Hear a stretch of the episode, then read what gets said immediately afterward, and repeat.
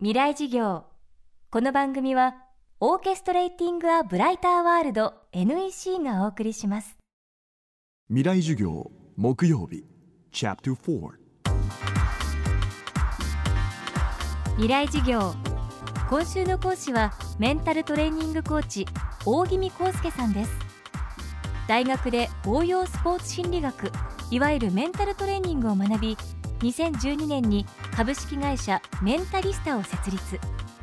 メンタルトレーニングの重要性を広く伝えるため年間250本以上のワークショップや講演を行う一方著書「勝つ人のメンタル」でもトップアスリートに学ぶ心の鍛え方を伝授しています。自らを客観的に分析し成長に導くメンタルトレーニングは子どもから大人まで誰にでも応用できると大宜味さんは言います。未来事業4時間目。テーマは好きになるきっかけを探す。まあ、メンタルトレーニングって科学的な根性論なんですね。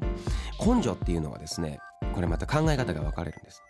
二流三流選手の根性に対する考え方はきつい苦しいしんどい追い込まれるって極めて受動的受け身なんですね。しかしながらトップアスリートの根性に対する考え方っていうのは極めて能動的なんです。自ら進んでやる気持ちの強さ。つまりそのスポーツが好きだっていう気持ちの強さ。それが根性だと。こういうふうになるわけです。したがって科学的な根性論というのはなぜかというとそのトップアスリートたちが持ってる根性に対する考え方にヒントをもらいその気持ちを作っていくことができればいいわけです。より勉強が好きになる。よりその仕事が好きになる、えー、気持ちを高めていく工夫をしていくわけですね。えー、そのお手伝いをまあ私がするわけです。つまりどんな人にでも役に立ちます。当然主婦の方にもそうです。家事が好きになる。好きになれば人間ってですね集中力自然に高まるんですね、えー、仕事が好きになる。好きになれば自然に集中力高まり自然にやる気も上がり自然にチャレンジを始めるわけです。自然に工夫も始めるわけです。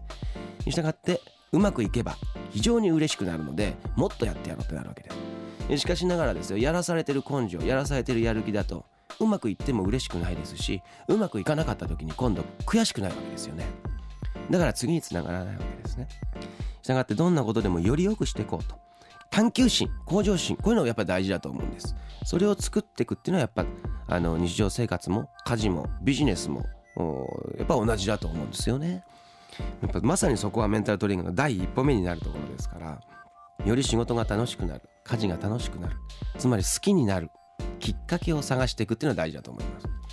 例えば今までの経験で言うと数学大嫌いな子がいたんです。嫌いだから集中力高まらない。授業も面白くない。家に帰っても勉強しない。成績上がらないとこうなるわけです。悪循環。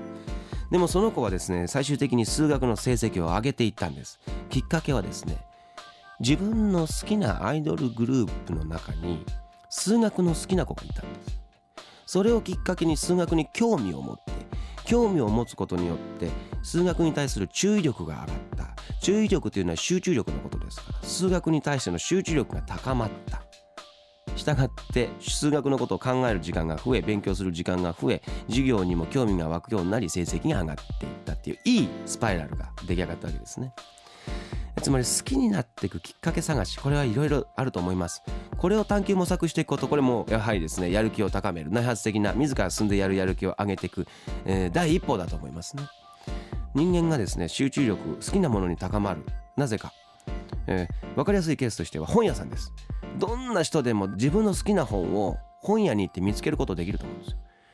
この注意力この集中力すごいことなんです。何千冊の中の一冊を見つけてくる力ですからね。つまり人間集中力注意力こういうものはもうそもそも持ってるんです。あとはその扱い方を学べばいいってことなんです。これに関しては日常生活だってビジネスパーソンだって主婦だって学生だってトップアスリートだって一緒ですからその一つのきっかけとして興味を持つこととか好きになる好きになり方そういったところから探っていくことで自分の集中力を扱えるようになっていく。これは大切なことだと思いますね。宇宙飛行士やトップアスリートのトレーニングに始まり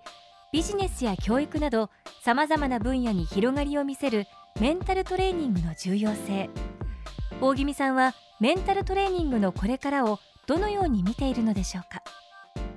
やっぱりこれはですね医療介護の方ですよね。やはりかなりストレスやプレッシャーそれから心理面のですね浮き沈み、まあ、こういったものを感じ取って従事されていると思いますので、まあ、そういう方々にちょっとでもプラスになっていければいいかなというふうにも思っています、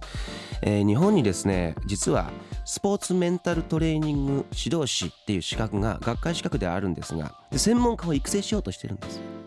で専門家が増えてくると思いますがもう日本はこれからはメンタルトレーニングの知識を高度に持った方々が増えていく方が私は大切だと思ってます。に従って医療職の方とかそれから介護職の方なんかがメンタルトレーニングの知識を高度に持ってですねパートナーの方とか同僚の方とかですね、えー、まあ、それから対象となる患者さんなんかにですねメンタルトレーニングの知識をうまく活用していっていただければいいなというふうに思ってます。でまだまだ日本はですねスポーツメンタルトレーニングそれからメンタルトレーニングの認知もですね非常に低いのでやっぱりいろんな方々に知っていってもらいたいなっていうふうにも思いますね。あいろんな方々に知っていただいてやっぱり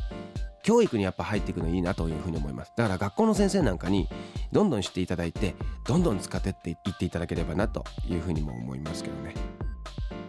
未来授業。今週の講師はメンタルトレーニングコーチ大宜味康介さん。今日は好きになるきっかけを探すをテーマにお送りしました。来週は作家コンサルタントの榎本幹郎さんの講義をお送りします。